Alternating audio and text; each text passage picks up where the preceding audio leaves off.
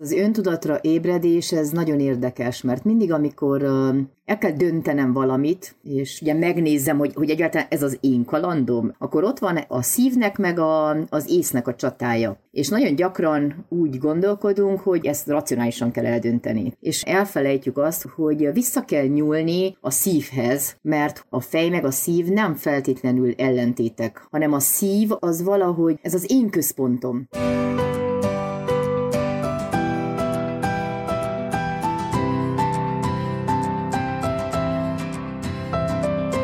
Sziasztok, köszöntünk benneteket, az És Boldogan éltek. Soron következő epizódjában folytatódik a hős útja, aminek a az első állomása két héttel ezelőtt jelent meg, ugye a hétköznapi világgal, ez még mindig annak a Campbell féle hős útnak a végigjárása, 12 állomásos útnak a végigjárása, amit dr. Kádár Anna Mária, aki már itt van velünk, szia Anna! Szia István, köszöntöm én is a hallgatóinkat. Amit Anna, hogyha emlékeztek, a, a szülinapi live-unkban javasolt, hogy mi lenne, hogyha ilyet még nem csináltunk, itt a harmadik évadban lenne egy egész éven végig vonuló tematikánk, úgyhogy végig fogjuk járni együtt ezt a, a John Campbell író irodalmi professzor által megfogalmazott hős útjának 12 állomását. A januári adásnak nagyon-nagyon jó volt a vízhangja, sokan írtatok, Patreonon egy csomóan csatlakoztatok hozzá, mert ugye ennek a kezdeményezésnek a lényege, hogy nem csak egy-egy adás erejéig beszélünk mi erről, hogy milyen 12 állomása van ennek az útnak, ami ugye egyfajta önismereti utazásként is fölfogható saját kérdéssor, amit Anna állít össze minden egyes epizódhoz, kizárólag a Patreon felületünkön érhető el, és egy csomóan csatlakoztatok, úgyhogy nagyon-nagyon szépen köszönjük ezúton is, hogy ilyen szép számmal bővültetek. Korlátlan a befogadó képességünk, ezt elmondhatjuk, szóval a kapacitása az még van,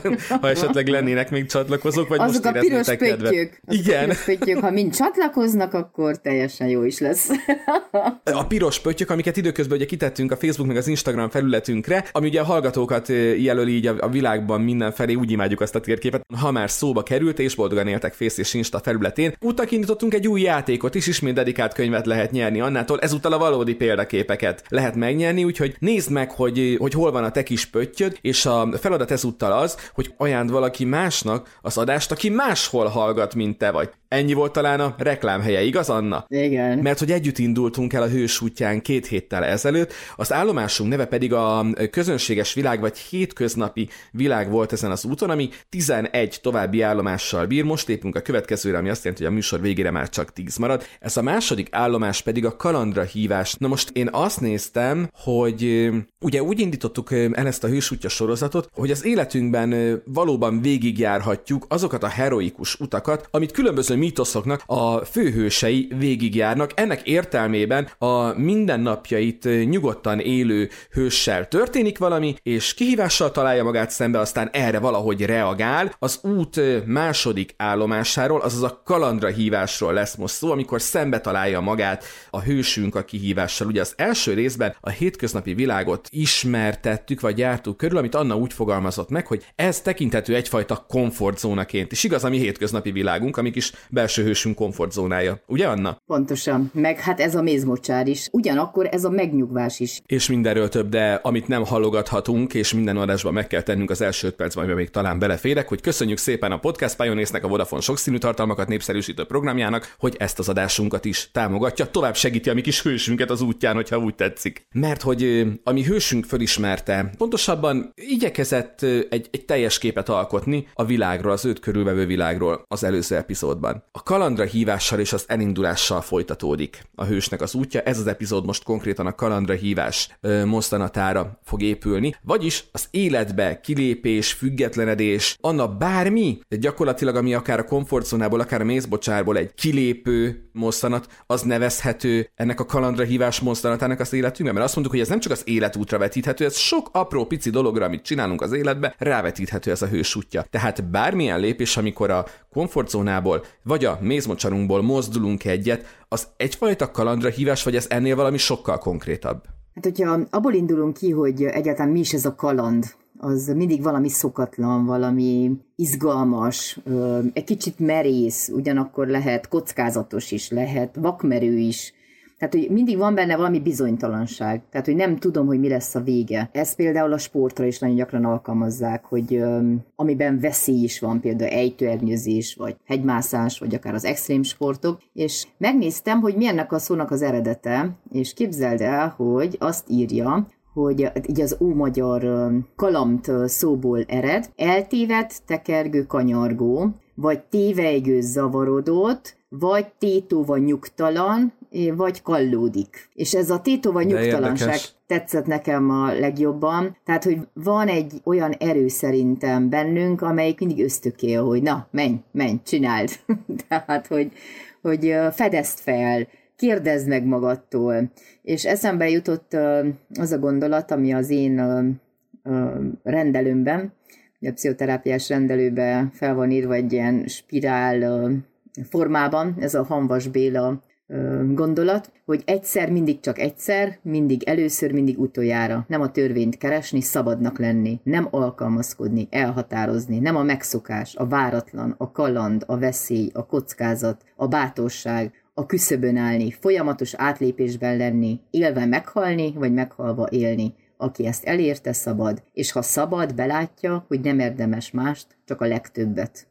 Tehát, hogy, hogy igazából ebben az értelemben lehet ugye az a legtöbb. Tehát az egyik véglet, az az égig érő fa teteje, amiért végül is a, a főhősünk is elindul. Az a, az a valami, amit meg kell szabadítani, vagy vissza kell szerezni, vagy valami, amit meg kell változtatni, bármi. És a másik értelemben lehet az a kicsi kaland, az a nyughatatlanság, hogy ne ugyanúgy tegyem, hogy legyen mindenben valami új. A hétvégékben, a főzésben, párunkkal töltött, gyerekekkel töltött időben, az ünnepekben, a hétköznapokban. Tehát, hogy, hogy szerintem a két véglet között van ez a fajta kaland, mert most azért lássuk be mindannyian. Nem minden nap tudunk kalandra indulni, tehát ez ilyen nagyon romantikusan hangzik, de hol van a kaland azon a hétfő délelőtt, amikor alig vakarod ki magad az ágyból, vagy ma. Jó, de ott van igazán kaland.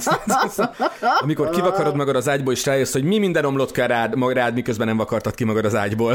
Igen. Nem? Ma, ma éjszaka mi nagyon, szóval legalábbis én oh. nagyon későn feküdtem, a gyerekek is nálunk nagyon ritkán betegek, de most elkaptak valami vírust, és benyomultak mind a ketten a francia ágyba, úgyhogy négyen hol volt részünk ebben a nagy kalandban, hogy férünk el egy 1,90 centis ágyon négyen, tehát hogy már egyre ritkább, mert most már ugye prepubertás korban vannak, és már ugye külön terük, de mégis vannak olyan élethelyzetek, amikor tényleg az a nagy kaland, hogy na induljon el az a nap valahogy. Idd meg az uh-huh. első kávédat, hogy fog neki a munkának, és szerintem ez végül is minden egyes tevékenységben ott van, mert, mert uh-huh. ugye az első állomás az mindig visszahúzna, a, inkább aludj, hagyd a fenébe. Ez az a nap, amikor nem is ott érdemes felkelni, mert annyi minden van, és fú, amikor ott tornyosulnak a feladatok, úgy elmegy a kedved. Mert szerintem erről is kell beszélnünk. Majd aztán a, a következő résznél, a hívás visszautasítánál. Bizony. Ez a, ez a hang lesz majd erős, hogy na jó, akkor én nem megyek sehova. Ott majd újra leporoljuk a prokrastináció kifejezést is, amit megtanultunk, uh-huh. és mhm. figyelted elsőre ki tudtam mondani. Igen.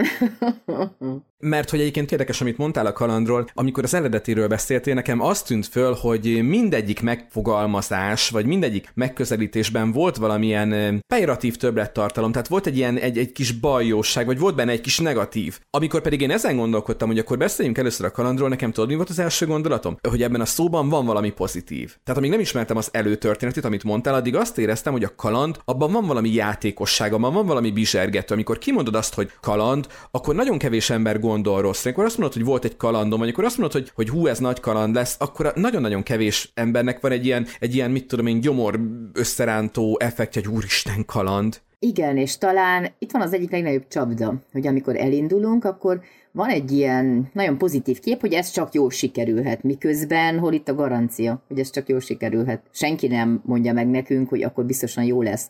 Mert uh, szerintem pont ezért is kell kihangsúlyozni ezt a másik részét is, hogy ezen az úton azért lesz minden. Tehát, hogy tényleg a, a tekergő, kanyargó ösvényen ott lesz az, amikor zavarodottnak érezzük magunkat, ott lesz az, amikor kallódunk, és nem látjuk az út végét. Tehát, hogy ezeket a feszültségkeltő érzéseket is, is valahogy el kell fogadni. Mert talán azért is fordulnak vissza többen, mert hogy hát nem lett olyan kalandos, mint amilyennek előre elterveztem. Na, hát biztos, hogy ez nem így kell legyen, hiszen vannak unalmas részei, hiszen van olyan, olyan is, hogy kell küzdeni sokszor magammal, hogy maradjak az úton, vagy találjam meg azt az utat, ami az enyém. Tehát, hogy mind a kettő ott van. Ott van a hívás, ott van a cél, hiszen a belső képeim alapján nekem azt nagyon tisztán kell látni, ahhoz, hogy én oda el tudjak indulni, mert ez fogja azt az erőt adni, amivel én ki tudok tartani majd a negatív részek területén. Na most az a Campbell féle az ezer arcú hős, ugye ez a könyvnek a címe. Igen, mert ugye van a Campbell féle könyv, akkor van,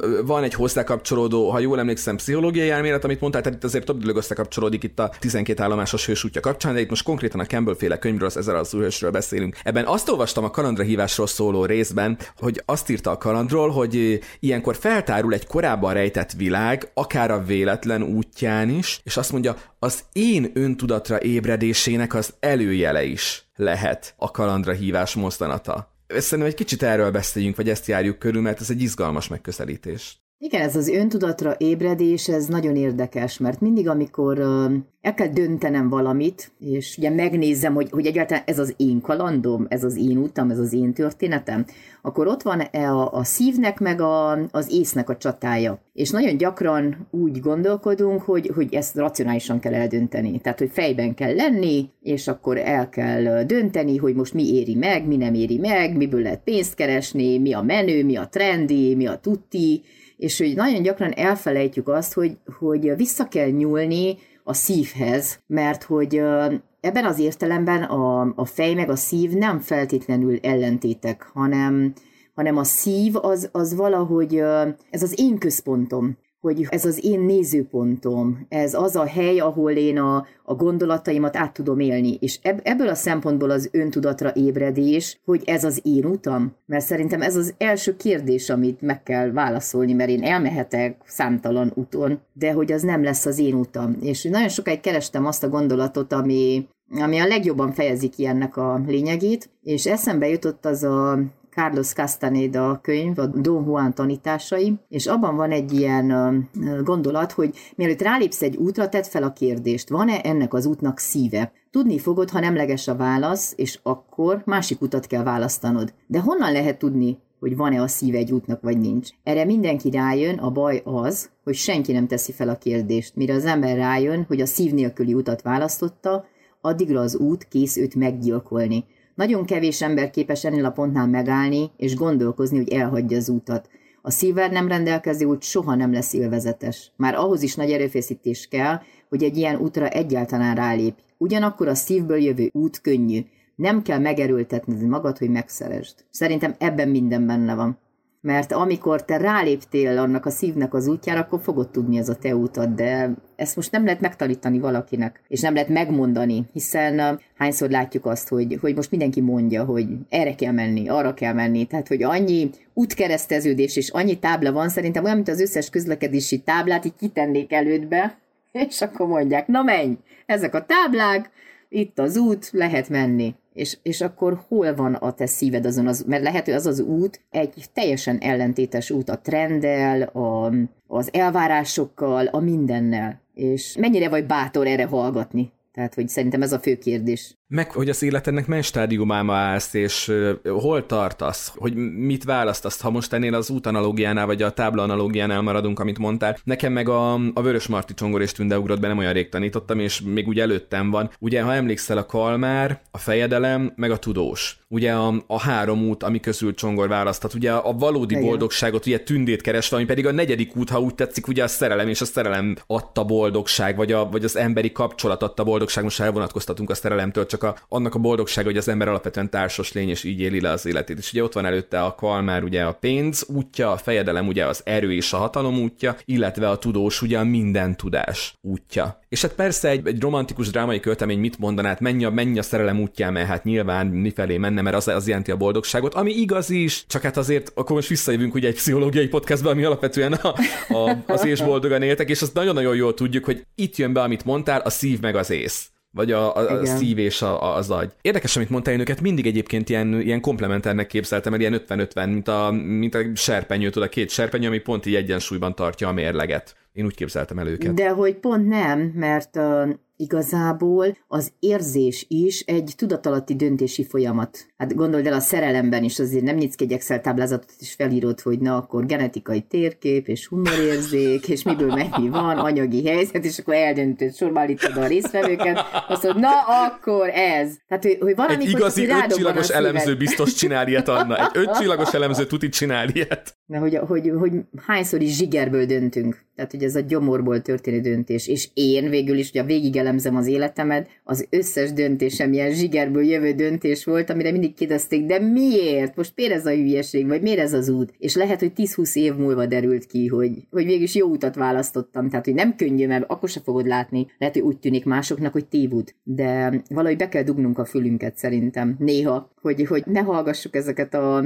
akik megmondják, hogy melyik a mi útunk. Mert végül is az egész identitás keres is erről szól, hogy én meg kell találjam a saját utamat, ami az enyém. Mert hogy is sokkal könnyebb lesz dolgozni, élni, szeretni, jelen lenni a világban, mert nem kell erőlködni. Tehát, hogy ez egy akkora szabadságot, meg felszabadultságot ad, amikor a saját utamon vagyok, és szerintem innen fogom megérezni, hogy ez az én utam. Na hát arról se könnyű lemondani, amikor már az út felénél vagyok, és rájövök nem az enyém, de hogy az is a kalandra hívásnak a része, hogy azt sem spórolhatom meg. Na köszönöm, ezt meg szerettem volna kérdezni. Tehát, hogy úton járok, és ahogy mondtad, akkor derül ki, hogy nincs szíve ennek az útnak. Azt hittem, hogy van, de kiderül, hogy ennek az útnak bizony nincs szíve. Igen, hát ez egy nagy felismerés, és ide jön be az önismeret, hogy egyáltalán bemerem vallani önmagamnak, mert lehet, hogy elkezdem kimagyarázni, hogy de, de, van, van, csak még most nem látszik, vagy csak most úgy élem meg, de azért mégiscsak ezen kell menni. Tehát hányszor történik meg az, hogy rábeszéljük magunkat valamilyen dologra, ami, ami, amiről már rég tudjuk, ott a szívünk elrejt egy csücskében, hogy ez nem az én utam, de azért megyek. Már annyit jöttem,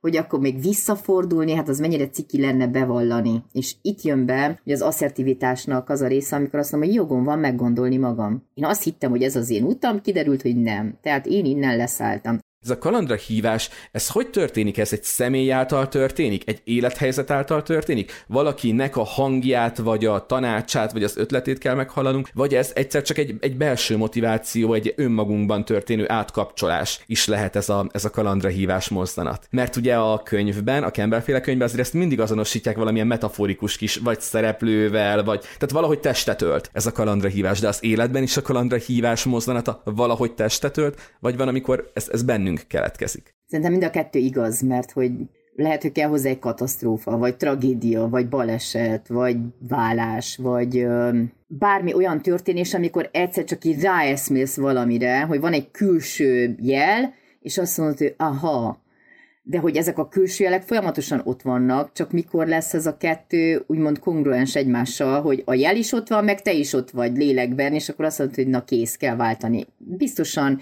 mindenkinek a környezetében van olyan személy, aki egy halálközeli élmény, vagy tényleg egy baleset, vagy betegség hatására egy teljesen új életet él, ma már, és van olyan is, aki engedte a füle mellett elmenni a hívásokat, meg mindenfélét, a felkiáltó jeleket, és ugyanoda kanyarodik vissza. Az olyan, mint mikor tudod, a körforgalomba mész körbe, nem látod. Van is egy ilyen film, nem tudom már mi a címe, egy magyar film, mindig ugyanoda megy vissza. Az egy nagyon érdekes film, azt elő is kell keressem tényleg. Hogy, hogy megy, megy, megy, és hogy, hogy nem érkezik meg soha a célhoz. De lehet valami, valami, ami, ami ugye bennem van, tehát egy mély elégedetlenség, valami nyugtalanság, valami izgalom, hogy nekem nem elég és ugye itt jönnek be a tipológiák is, mert, mert a promótereknek mindig is lesz ilyen az életében. Ezért is mondják azt, ugye, hogy aki a promótere összekötötte az életét, na lőttek neki is a komfortzónájának, meg mindennek, mert szombaton reggel biztos arra fog ébredni, hogy drágám, van egy ötletem, rendezzük át a szobát, menjünk kirándulni, iratkozunk az egyetemre, másszunk fel a fára, a falra, utazzunk el, nem tudom hova.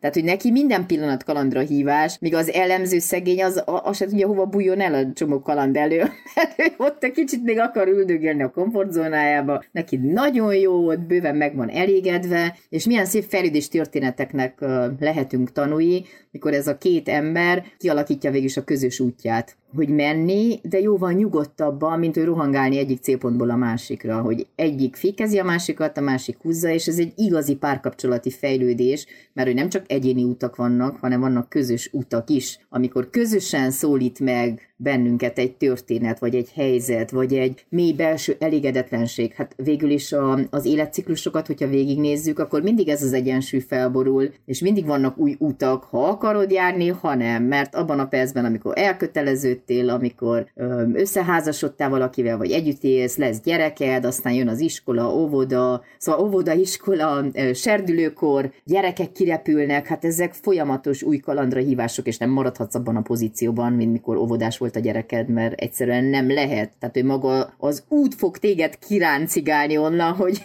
már nem lehet ülni. Tehát, hogy a hívás jelentése mindig az, hogy változtatni kell, aztán, hogy te most képes vagy változtatni külső-belső erre, ott volt az a példa, a popperes példa, a nem tudom melyik részünkben mondtuk el, az a filmmel. Szerintem lehet pont a múlt, múltkoriban. A, amikor uh, ugye az, az a csattanója, hogy, uh, hogy valakinek kell egy halálos ítélet ahhoz, hogy elkezdjen merni élni.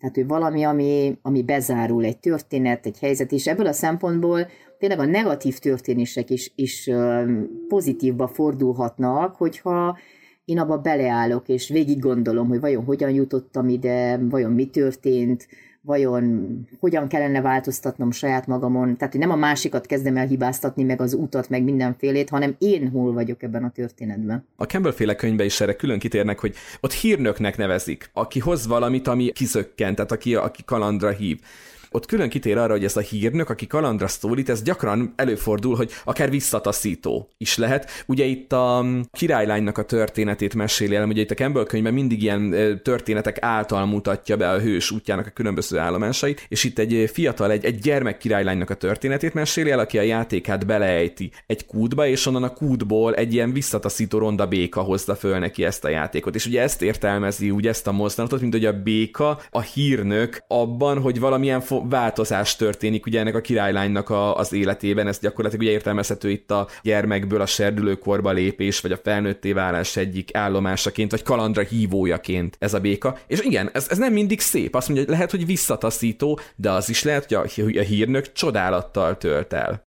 Igen, és e, nekem most mi jut eszembe a példaképek, meg az ellen, ellenazonosulási minták hogy mind a kettő kell. Erről is egyszer még részletesen beszéltünk.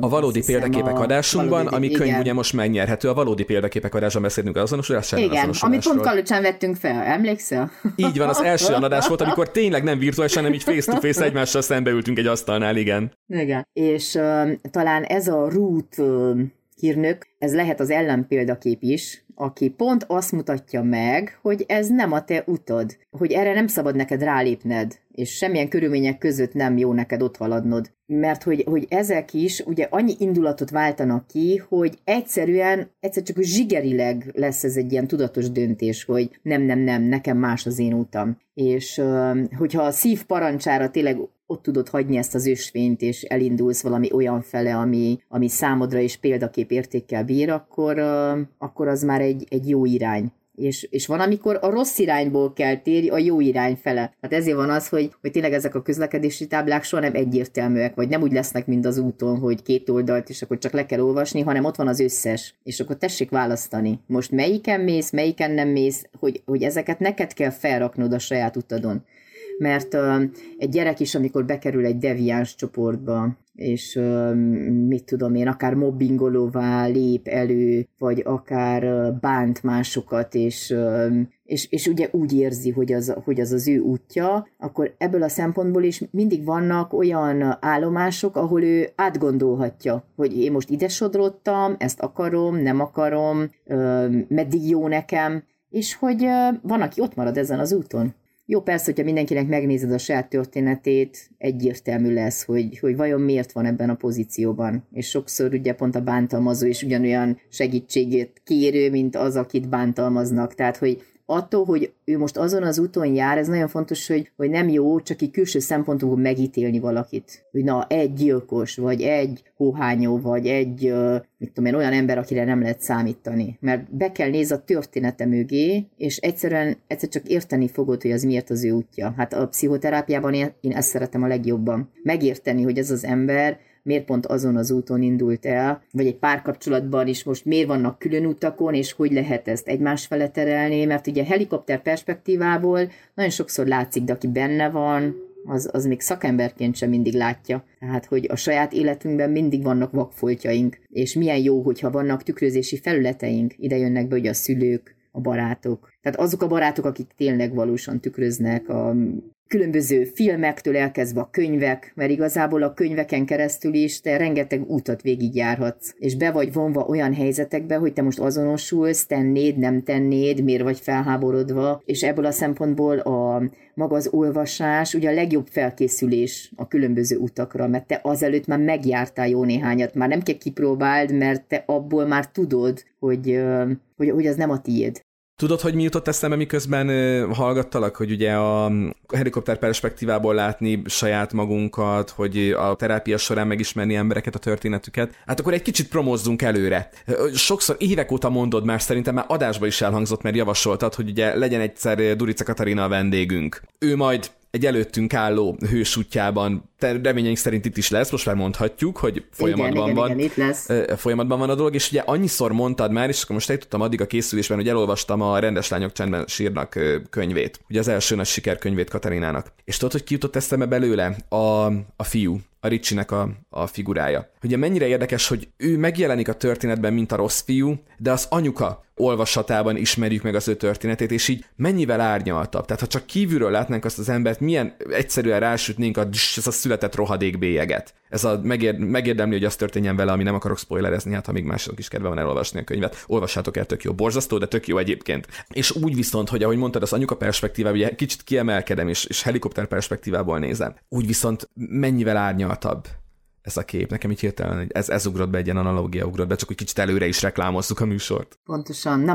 meg hát Katalina aztán sokat fog ezekről a hősökről, meg karakterekről, meg meg ezekről az utakról, mert ugye nem véletlen, hogy ő ilyen kényes témákhoz nyúlt, tehát ő más rég elszaladt volna ilyen helyzetekben. Ugye azért nagyon kemény darásfészkekbe piszkált bele az összes könyvében, és pont ezért hát szeretem. ő neki mindegyik nagyon kalandra hívás volt. Igen, igen. Kőkeményen. És Nyugodtan tudod, mit eszembe? Igen, igen, igen, igen, mond. Tehát, hogy eszembe jutott végül is valami, ami, ugye én nagyon szeretem az indiánokat, meg a, tehát egy nagy vágyam, és most már jövőre biztos, hogy el fogok jutni Peruba, meg ugye, tehát egyáltalán az, az a dél-amerikai rész engem nagyon izgat, tehát ugye, ugye a nagy indián könyveken nőttem fel, mindig olvastam a sámánokról, meg, meg ugye a teljes világlátás, meg kultúra nagyon-nagyon érdekel, és van a sámánoknál egy ilyen fogalom, hogy az idő kereke. És azt mondják, hogy az idő az olyan, mint egy ilyen alagút hogy egy ilyen végtelen hosszúságú, végtelen szélességű, és vannak, vannak benne ilyen vájatok, és ezek is ilyen végtelen hosszúak, tehát hogy egy olyan, mint egy ilyen elágazás, vagy mint egy ilyen életfaszerűség. És hogy azt tesszük mi emberek, hogy mert van bennünk egy ilyen készítés, hogy mindig bele nézünk egy ilyen vájadba. És hogy ez is egy nagy csapda, mert akkor lehet, hogy egész életünkben csak abba fogunk élni és pont a kalandra hívásnak ez a nagyon-nagyon nagy kihívása, hogy ezen az idő kerekén egy kicsit fordítsunk, és akkor belenézhetek egy bármelyik másik vájadba. És hogy onnan hozhatok fel valamit, ami valahogy engem megszólított, vagy elhívott valahova. Mert hogy mindig vannak az életben hogy is... többé tesz? Ezen a igen, ponton, mert, igen. mert egy pillanatra hezitáltál, kimondhatjuk, hogy fölhozhatunk valamit, amit többé tesz. Igen, tehát hogy legalábbis egy más perspektívába indulhatok, mert ugye meglátok egy jelenséget a világban, hogy akár Katarinának ugye a másik könyve, a, és mennyit adtál érte, hogy petesse egy donor, és ő olvasok egy hírt, vagy bármit, és azt mondom, jó, jó, persze ilyenek is vannak. És egyszerűen azt mondom, te engem érdekel ez a téma. Fú, de hát mondják veszélyes, mert hát itt olyan dolgokba nyúlsz bele, hogy de nem, nem, nem, ez az én utam, nekem menni kell ezen. És lehet, hogy megtántorodsz egy pillanatra, de az, hogy te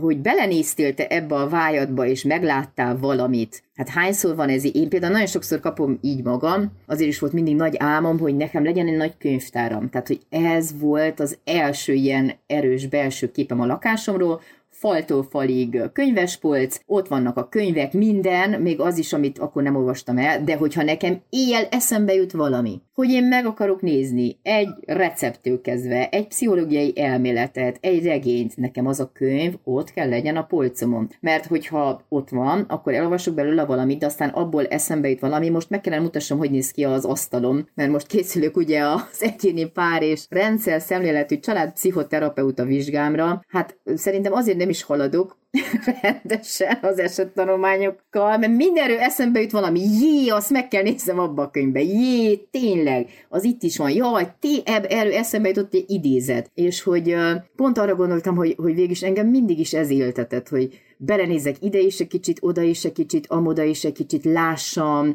tudjam összefűzni a dolgokat, legyen mindenhez példám, azt aztán utána kérdezzem meg a saját életemben, és hogy ezek a nagy felismerések, például a, a tegnap volt egy ilyen a férjem is ezen elcsodálkozott egy ilyen nagyon nagy felismerésem, amikor gondolkoztam így a transgenerációs örökségről, meg mindenféléről, és ugye a férjem a nagymamájának eladták a házát, és akkor ugye onnan mindenki megkapta az örökség részét, és akkor a férjem, amikor megkapta ezt a pénzt, elment és vett egy mosógépet, ami szárítja is a ruhákat, mert hogy nagyon sokat kell teregetni, és nagyon sok idő, és én gondolkoztam, de hogy miért volt neki ez annyira fontos, hogy ő most pont egy mosógépet, hiszen annyit mondta, hogy neki most akkor verne elektromos biciklit, vagy mm-hmm. egy, egy motort, vagy valamit, de a mosógép. És képzeld, de volt, és elkezdtem ugye a transgenerációs történetek kapcsán gondolkodni, és eszembe jutott ez a mondat, hogy, hogy tisztára mosni a családi szennyest. És amikor így megmondtam neki, ugye nagyon sok minden van az ők családtörténetükben, öngyilkosságtól kezdve, tehát rengeteg negatív történet, ami körül azért is sokat forgolottunk, meg,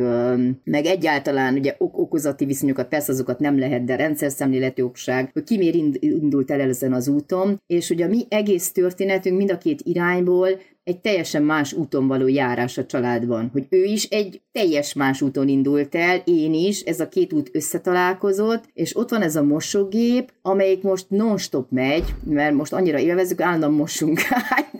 Tehát ez a tisztára mosni. Mm. És na ezek a felismerések, és emlékszem, a tegnap úgy egész végig úgy ez járt a fejembe, és olyan nem tudom, olyan jó érzés volt, jé, tényleg, rábukkantam egy összefüggésre, de hogyha nem mész utána, mert az utak lehetnek olyanok, hogy benézek, á, ez nem tetszik, macera, melyek másik, á, ez tetszik, á, nem nekem való. Tehát, hogy, hogy meg kell állj, mert az útnak indulásban ez ugye ez a lassú haladás, a kalandra hívásban, mert hogyha elrohansz minden mellett, akkor egyszerűen nem fogod észrevenni, hogy hol van az a kalandra hívás. Ti olvastátok, vagy te olvastad a lányoknak a kis Judit Ágnes féle zsája meséket, zsája hercegnő meséket? Hmm, gondol, tehát hogy az a sorozat, amiben mindig egy-egy más-más gyógynövény van? Nem, nem, nem, nem, nem, nem, nem, azok a, azok a virágtündérek, vagy nem is tudom mi a neve Igen. neki. Nem. nem, azt nem olvastuk. Tehát, hogy Zsája hercegnő? Kis Judit Ágnes és Zsája Nem. hercegnő két története van. Az első, mindjárt mondom, ezeket a párom javasolta egyébként, amikor mondtam neki, hogy ezzel a hősútjával fogunk foglalkozni, és először úgy rálegyintettem, hogy jó, oké, persze, tehát tudjuk, igen, ismerjük a narratívát, tudjuk, hogy ezt hogy kell végigcsinálni. Az első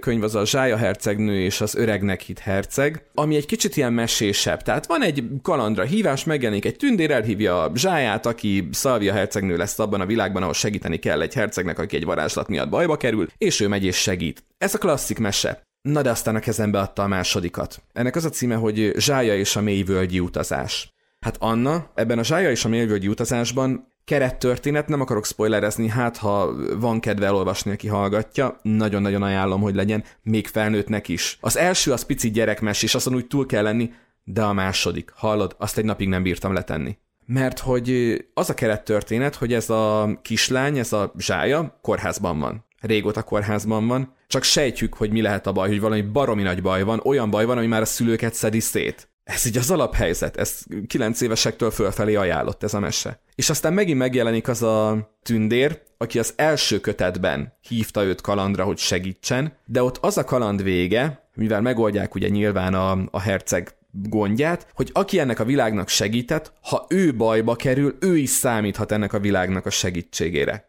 És ez így, így kicsit fönn is hagyja, tudod, ilyen három ponttal zárja le a sztorit, hogy lesz ennek folytatása, és eltelik sok-sok év, már szinte megfeledkezik erről az utazásról, amikor is ugye kórházban van, és újra megjelenik a tündér, és azt mondja, hogy hát emlékszel, amikor te segítettél nekünk, megígértük, hogy a mi világunk is segíteni fog neked. Viszont egy olyan utat kell bejárnia, hogy megtalálja a gyógyulásának a virágát, ugye ez a sztori lényege, amit csak egyedül tehet meg, tehát nem segíthetnek benne az unikornisok, nem segíthet benne a herceg, nem segíthet benne a tündér. Hú, Anna, hát azt szerintem neked így pszichológusként végigolvasni is egy élmény lenne. Na, fel is keltetted a kíváncsiságomat. Azt a mesét. Ez, mert, ez, mert ugye ez a mélyvölgyi utazás, ez az, amit mondtál, ez amikor lemegyünk legmélyre, amikor ott kivetül mellettünk a saját minden félelmünk egy, egy valamilyen állatnak a, a képében, ami aztán újra belénk költözik, és a részünk, hát zseniális, tehát én nem akarom eldumálni, mert, mert zseniális, de megfogalmazod bennem, hogy lehet, hogy lehet, hogy a kis Ágneszt is megérni egyszer meghívnunk. Mert, mert aki ilyen mesét tud írni, az valamiről beszélgetni. Az, az, igen, az tud valamit. Hát ebből a szempontból a karácsonyi malac is ugyanaz az oh. egyik kedvenc. Igen, csak Rowling, Rowling egy kicsit nehezebben elérhet. igen. Én egyszer írtam, egyszer írtam neki még rádiós koromban, és visszaírta a menedzser, hogy sajnos nem ad interjút, úgyhogy vele eddig jutottam. Komoly. Igen. Én tényleg nagyon szívből javaslom, akár neked is. Azt hittem, hogy ismerni fogod, de na, akkor most kivételesen én mondtam neked újat. Igen, igen. Neked igen, is igen. nagyon, hát Annyi jó gyerekkönyv van amúgy a gyerekkönyvpiacon. És mondom, hogy ha dia nem ajánlja, ha a dia nem ajánlja, ezt nekem is elkerültem volna a figyelmem, úgyhogy itthon van a polcon, érted? Na igen, és mennyire jó az, amikor ugye olvasod a mesét a gyerekednek, és felfedezed azt a másik réteget, ami neked szól. Most pont nagyon trendi Bocsánat, most csak kis a, kitérő. a közös mesekönyvünk. Én kérdeztem a diától, hogy mondom, te ezt elolvastad a gyerekünknek? Tehát miután letettem a könyvet, kérdeztem, hogy és te ezt elolvastad a gyerekünknek? Mire ő, persze. Mondom, Lori, neked anya olvasta a Sája Hercegnő másik könyvét? Igen, abban van az aranyos állat, az és mondta is a nevét. Uh-huh. De, ó, de, tehát tényleg a rétegek, hogy a gyereket, gyereket mi fogta meg belőle, és engem. Tehát, hogy, Persze. Hogy úristen, én utána forgó, majdnem úgy forgolottam utána, mint a Katarina könyve után. Bocsánat. Igen, oda akartam visszatérni, hogy nálunk most nagyon trendi a közös könyvünk. A fia, aki a szívében hordozta a csodát, hogy gyakorlatilag az iskolában is olvassák nekik, mert adtam egy, egy példányt a tanítónéniknek és most apával olvassák újból.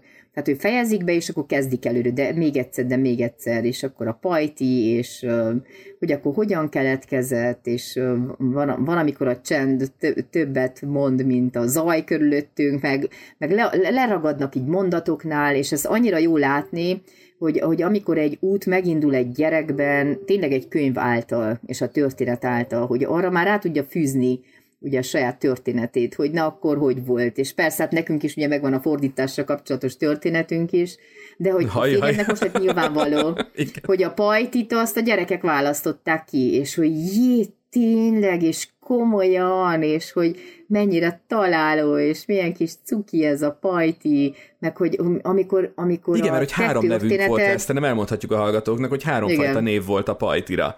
A no, és aztán Móki volt, hogy legyen Móki, volt igen. a Pajti, meg volt, volt valami hát ez. A, hogy egy ilyen igen, egy, hogy maradjon halandzsani igen. A Nóka is. Nuka, Nuka, igen, a Nuka, Nuka igen. igen. És ebből lett a pajti na. egyébként a csajoknak a, a javaslatára, igen. Igen, igen amiből nem hagytak, tehát, hogy még a, még a szerkesztő is próbálkozott, hogy na, valami más, ne, ne, az a pajti. És, és milyen az már az én utam az én utam, az már az én történetem, és akkor mennyi mindent fel lehet fűzni rá, amikor uh, Jamese, Emese leénekelte a dolt a kottával, Igen, pedig most, most ben voltam a szerkesztőségbe, és mondták, hogy hát ugye a kottát ki akarták venni, de és mut, amikor mutattam a videót, mondták, de milyen jó, hogy benne hagytuk, és akkor egyszerűen a történetek, na ez a vagány szerintem, amikor a, ezen az útakon találkozunk. Azt mondja Campbell az ezerarcú hősben, hogy ha, ha meghalljuk a kalandot, és a végzet működésbe lép, akkor a sors megszólítja a hőst, annak spirituális középpontja a társadalmi korlátok közül az ismeretlenbe kerül. Vagyis? Hát vagyis az a fajta ismeretlen, amiről tudod, a konvenciók nem mondják, hogy na ez egy jó út. Tehát, hogy minden egyes újítás, például a Semmelweis filmet, hogyha megnézed, nagyon Még nagyon nem láttam, de listán van. Na de nézd meg. Tehát, hogy ugyanaz a kínlódás, amikor ugye te mondasz egy másik utat, és azt mondod, ez így nem jó, mert hogy tehát, hogy az az ember is egy folyamatos keresésbe volt, hogy megnézze, hogy vajon ezek miért alakulnak így, ezek a történések, most vajon hol lehet a hiba. És amikor megtalálja az utat, akkor igazából azt nem fogadják el, de hogy ő, hát hogy még a saját élete, meg az elítélése árán is megy azon az úton. Tehát hiába vannak a társadalmi konvenciók, mert nézd meg, hogy végül minden újítás úgy jött létre, hogy valaki egyszer felrúgta társadalmi konvenciókat, és elindult egy másfajta úton. Mert hogyha én ezt mind elhiszem, hogy akkor az autók mindig csak benzinnel mehetnek. Vagy nem, lovas szekére megyünk egyszer, aztán jönnek az autók, aztán jönnek a tudom én, elektromos autók, tehát hogy, hogy egyszer valakinek el kell hagyni azt a, azt a konvenciót, hogy csak így lehet mert ha te elhiszed, akkor soha nem fogod megtalálni azt az utat, ami a tiéd, mert el kell indulj keresésre. És persze, hogy nem mindig kell felfedezni valamit, vagy most nem ilyen nagy dolgokról van szó, de az, amikor, ez nekem mindig nagyon tetszik, amikor valaki megtalálja pontosan azt a helyet. Volt Budapesten egy kávézó, aztán már nem tudom, hogy, hogy még létezik-e se, vagy sem. Azték Csokolax az volt a neve. És a Csokoládé című filmből inspirálódott két barátnő, és kezdetben megteremtették azt a helyet, és tényleg pont úgy nézett ki, négy kicsi asztal, kicsit csokik, emlékszem, hogy akkoriban még nem volt GPS, és aztán én is a tájékozódó képesség, esküszöm, fél napig kerestem azt a kicsit csokoládézot. És volt velük a nőklapjában, vagy valahol egy interjú, és ahogy elkezdték mesélni, hogy na, ők ezt megálmodták, és mindenki mondta, ez hülyeség, mert ez most nem tartható fent, és nem lehet, és így nem lehet. De hogy maga az a Juliette Binos csokoládé című film, hogy, hogy bejön ugye a vásárló, és akkor neki pont te olyan kis csokoládét, vagy forró csokit, vagy csilis csokoládét, pont ebben a kis kávézóban is volt ilyen csilis csokoládé, hogy egyszerűen ráhangolódsz, és mennyire vagány ugye a filmben is, hát meg a könyvben is, hogy, hogy, hogy nem találja az anya saját útját, és addig megy, és viszi magával a gyereket, és ott van pántafül a nyúl, ugye ez a képzeletbeli barát, vagy gyereknek nagyon nehéz, hogy mire kialakítja a kötődési pontjait, megint kell menni tovább, és egyszer csak megállapodik, mert megtalálja a helyét. Na de az, hogy, hogy valaki létrehoz valami olyat, ami, amiben senki nem hisz, és azt mondják, hogy ezt így nem lehet, úgy nem lehet, nekem mindig ezek az igazi kihívás történetek. Hogy nem állsz meg ott annál, a konvencióknál, amikor valaki azt mondja, nem lehet, így nem lehet, hát az első dolog, amivel szembesülni fogsz, elmondasz egy álmot, vagy bármit valakinek, és hogyha nincs rendben magával, vagy úgy elkezd irigykedni, akkor elkezd neked felsorolni tíz érvet, hogy ez miért nem lehet. Na, például, hogyha mondjuk a podcastünk elején megkérdeztük volna, hogy végül is csak így, hogy ketten elindulunk egy ilyen kicsi mikrofonnal mindenkinek, amilyen van otthon, egy szállodai szobába, hogy a hangot felveszik telefonnal, és aztán majd te összevágod, majd aztán fetesszük az internetre, és persze, na meg Ez sok minden még most is így működik, igen. Hát jó, hogy ede, gyere, állítsd be a kamerát, de hogy nézd meg azt a térképet, tehát hogyha igen. belegondolsz, hogy, hogy akkor történt egy döntés, és azt mondtuk, hogy na, most ezen az úton végig megyünk. Igen. És a harmadik évadban megnézed azt a térképet, ez nekem pont azért ilyen nagy visszajelzés, hogy, hogy, hogy ne hallgass meg ezeket a mondatokat, hogy nem lehet. Mert teljesen más, hogy most egy multicég állna a hátunk mögött, és azt mondaná, Igen. hogy fa, ennyi pénz van, és ekkora fizetés, csak egész nap ezt csináljátok. De hogy végül is majdnem a semmiből Igen. ezt letettük az asztalra. Persze, mindig volt egy-két támogató, aki ott volt mellettünk, igen. de hogy mindig egy döntés volt, mert hogy mindenkinek lett volna még 600 ezer dolga, Igen. amit most közbe párhuzamosan emellett, és például írhatnám a 700 oldalas esettanulmányomat, nem reggel négyig, tehát mindig van más út is. De hogyha elhatározod, hogy na, ez az enyém, és ott van benned a kitartás, a motiváció, hogy nekem ez fontos, és önmagamért teszem, és aztán majd a többi az megjön útközben. Meg hát a visszajelzések. Hát igen, nekem igen. mindig, tegnap is egy milyen gyönyörű visszajelzést kaptunk mind a ketten szerintem. Az volt az én adrenalin bombám Elhisz, hallod nekem is. Te, Anna, Szerintem es, neked is. Es, majdnem rásírtam a telefonra, egy mobilon pittyent, esküsztem, hogy majdnem rásírtam a telefonra. Következő állomásunk, hogy beszélgetni fogunk a hívás visszautasításáról, mert hogy a hős egy darabig ugye ellenállhat, de végül csak szembe kell néznie a kihívásokkal, küszöbön kell átlépni, megjárni az ismeretlent, hogy aztán ő maga érettebb változataként térjen vissza a jól ismert világban, ami ugye majd a 12. állomás vége lesz. Hogyha ezt a hívást is meghallod, nem csak a kalandrihívás, azt nagyon köszönjük. Bármilyen stream felületen, amin hallgatsz minket, hogyha értékeled a műsort, véleményezed a műsort, az tök jó, mert akkor így előrébb sorol minket az algoritmusba, és akkor amit mond Anna, így talán tudjuk bővíteni a pontjait a világban azoknak a kis pöttyöknek, ahol hallgatnak minket, úgyhogy köszönjük szépen, ha értékeled, illetve ajánlod ismerőseidnek is a műsort a streaming platformon, amin hallgatsz minket, és ne feled, hogy a hős útjához ugye mindig Anna által összeállított kérdéssor kapcsolódik minden epizódhoz, ezt kizárólag a patreon.com per és boldogan értek felületen tudod elérni, olvasni, ezzel tudod magad is gazdagítani a saját kis önismereti utazásodat ezen a 12 állomásos úton. Az első kérdés sor nagyon tuti volt, annak köszi, én is végigcsináltam. Az nagyon jó volt, meg jók voltak rá visszajelzések is. Aha, Na, szuper. Úgy hallgatni, Ott ajánlottam könyvet, meg filmet, vagy nem? Vagy csak Igen. a kérdések. Ajánlottam? Volt, Na, volt benne idézet is, meg írtam. volt benne ajánló Soha nem tudom, ezt mondtam, vagy csak álmodtam, vagy hogy van. De hogy lesz mindenikbe könyv, meg és film lesz. Igen. És ami még szintén van a Patreonon, ugye egy óra annával minden hónapban kisorsolunk egy szerencsés támogatót, aki akár négy, akár hat szem közt egy egyórás beszélgetést, konzultációt, így fogalmaztál, igaz, nyer Annával. Ne felejtsétek el, tehát ez is Patreonon egy exkluzív lehetőség ahogy az életmesék minisorozat is, aminek a januári állomásában a teljesítménykényszerrel foglalkoztunk, a februári életmesékben pedig volt majd vagy lesz, nem tudom, mert most fogjuk fölvenni, nem tudom milyen időben mondjam, de a februári életmesék pedig a kamaszkori konfliktuskezelésekről fog szólni, támogatói javaslatra egyébként Patreonon kérték, Patreonon készül, hát mi meghallottuk, és erről szól majd a februári életmesék. Az Ésbold olyan pedig köszönjük szépen, hogy itt voltatok velünk, két hét múlva újra találkozunk. Köszönjük szépen Annának a tartalmas perceket. Én is köszönöm a beszélgetést. Két hét múlva folyt köv. Sziasztok! Sziasztok!